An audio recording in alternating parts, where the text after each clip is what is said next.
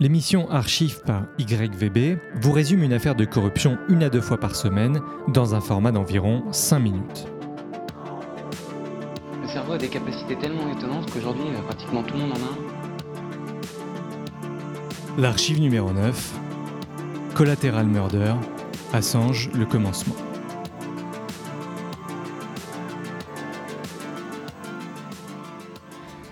Collateral Murder, meurtre collatéral, est le titre donné par Wikileaks à une vidéo de 38 minutes, classée secret défense, où l'on pouvait observer via la caméra d'un hélicoptère Apache de l'armée américaine une intervention qui eut pour conséquence la mort d'12 de personnes, dont 2 journalistes de Reuters dans la banlieue de Bagdad, Saïd Schmag et Namir Noureddine. Celui qui est à l'origine de la fuite était un militaire devenu lanceur d'alerte du nom de Bradley Manning, maintenant connu sous le nom de Chelsea Manning, qui seul parvint à sortir plus de 700 000 documents appartenant à l'armée américaine. La vidéo est mise à la disposition du public en avril 2010 et permettra à Wikileaks d'obtenir une couverture médiatique mondiale. Le gouvernement américain fait sentir qu'il craint que ces révélations l'empêchent à court, moyen et long terme de prendre des décisions militaires et politiques majeures en cas de soulèvement trop important de l'opinion. Toutes les composantes de la vidéo ont eu un effet choc.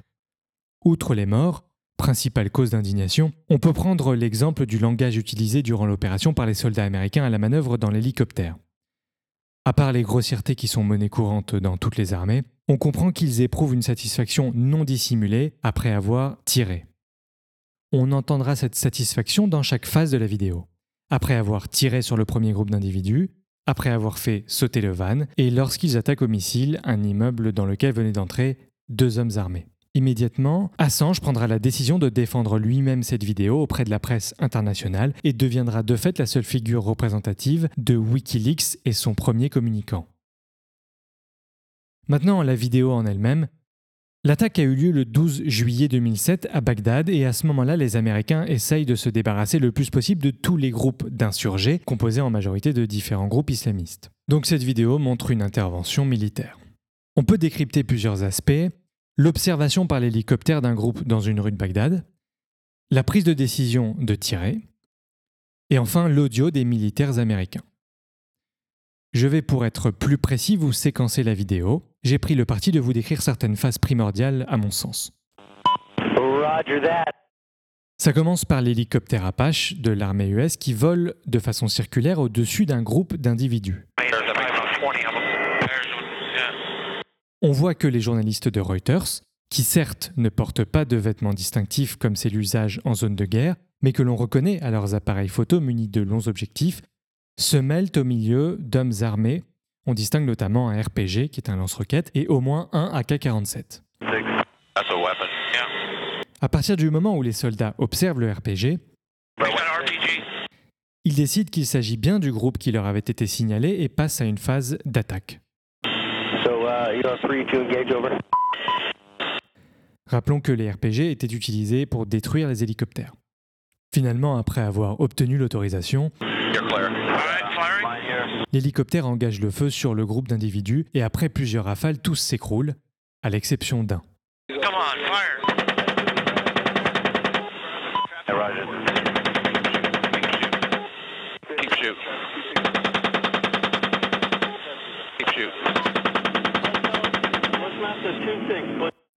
On entend alors un soldat américain exprimer son envie de continuer à tirer sur le survivant.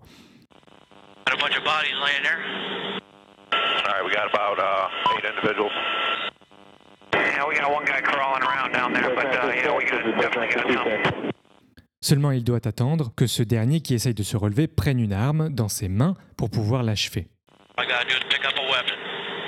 Ce qui n'arrivera pas. Quelques secondes après, on voit un van arriver avec l'intention de récupérer le blessé.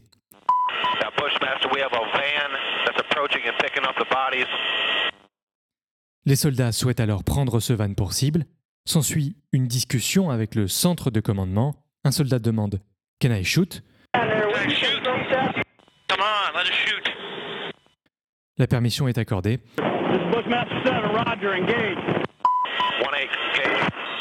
Et le van est totalement détruit.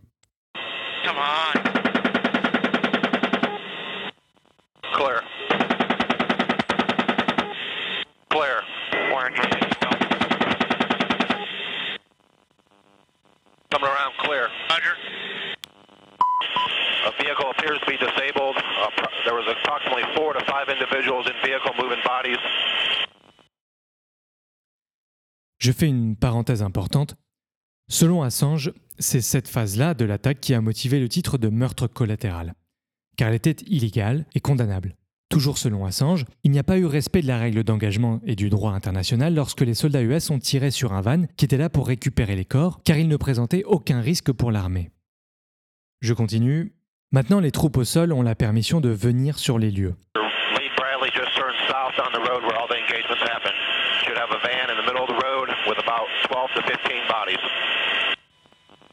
Les soldats, une fois sur place, découvrent 2 enfants gravement blessés dans le van et décident de les évacuer.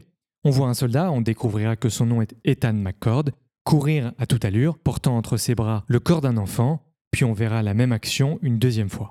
On entend un soldat demander la permission d'évacuer les enfants vers l'hôpital militaire US de Rustamia.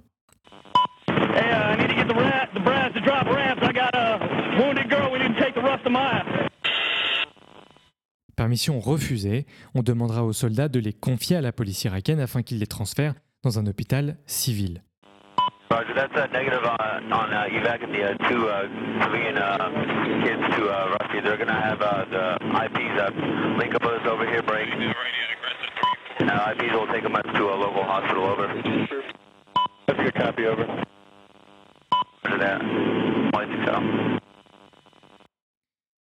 Les troupes au sol évacuent la zone.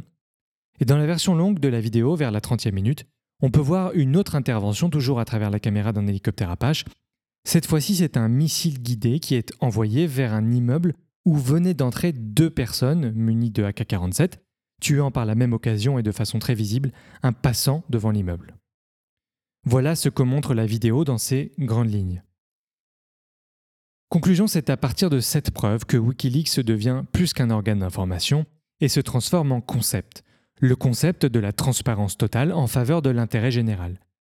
Il utilisera même une expression pour résumer cela, « We never censor », on ne censure jamais. Alors pourquoi cette archive ? Première raison, cette affaire a lancé toute la nouvelle génération des lanceurs d'alerte, donc un impact sans précédent. Et la deuxième raison est que le débat a beaucoup porté sur le bien fondé de montrer des vidéos de la sorte. En réalité, on devrait tenter une réflexion purifiée de tout calcul.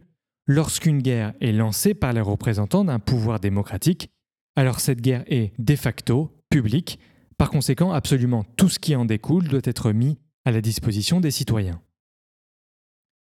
Je conclus avec 2 informations. La première, les enfants ont pu être soignés et étaient hors de danger quelques semaines après l'attaque. Assange a expliqué à l'époque qu'il était satisfait de savoir que la vidéo aura au moins eu pour conséquence d'obliger l'armée américaine à reconnaître qu'ils avaient été à l'origine de leurs blessures et qu'ils seraient compensés financièrement. Et ensuite, même si l'armée américaine et la chaîne de commandement est clairement responsable, beaucoup ont critiqué le fait qu'un père emmène ses enfants sur place 8 minutes après qu'un hélicoptère ait disséminé un groupe d'12 personnes à l'arme lourde.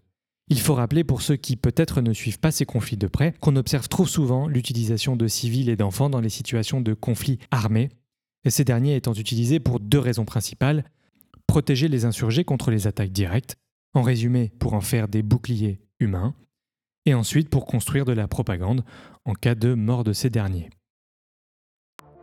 C'était l'archive numéro 9, merci et à bientôt. Il faudrait construire des asiles de cons, mais vous imaginez un peu la taille des bâtiments.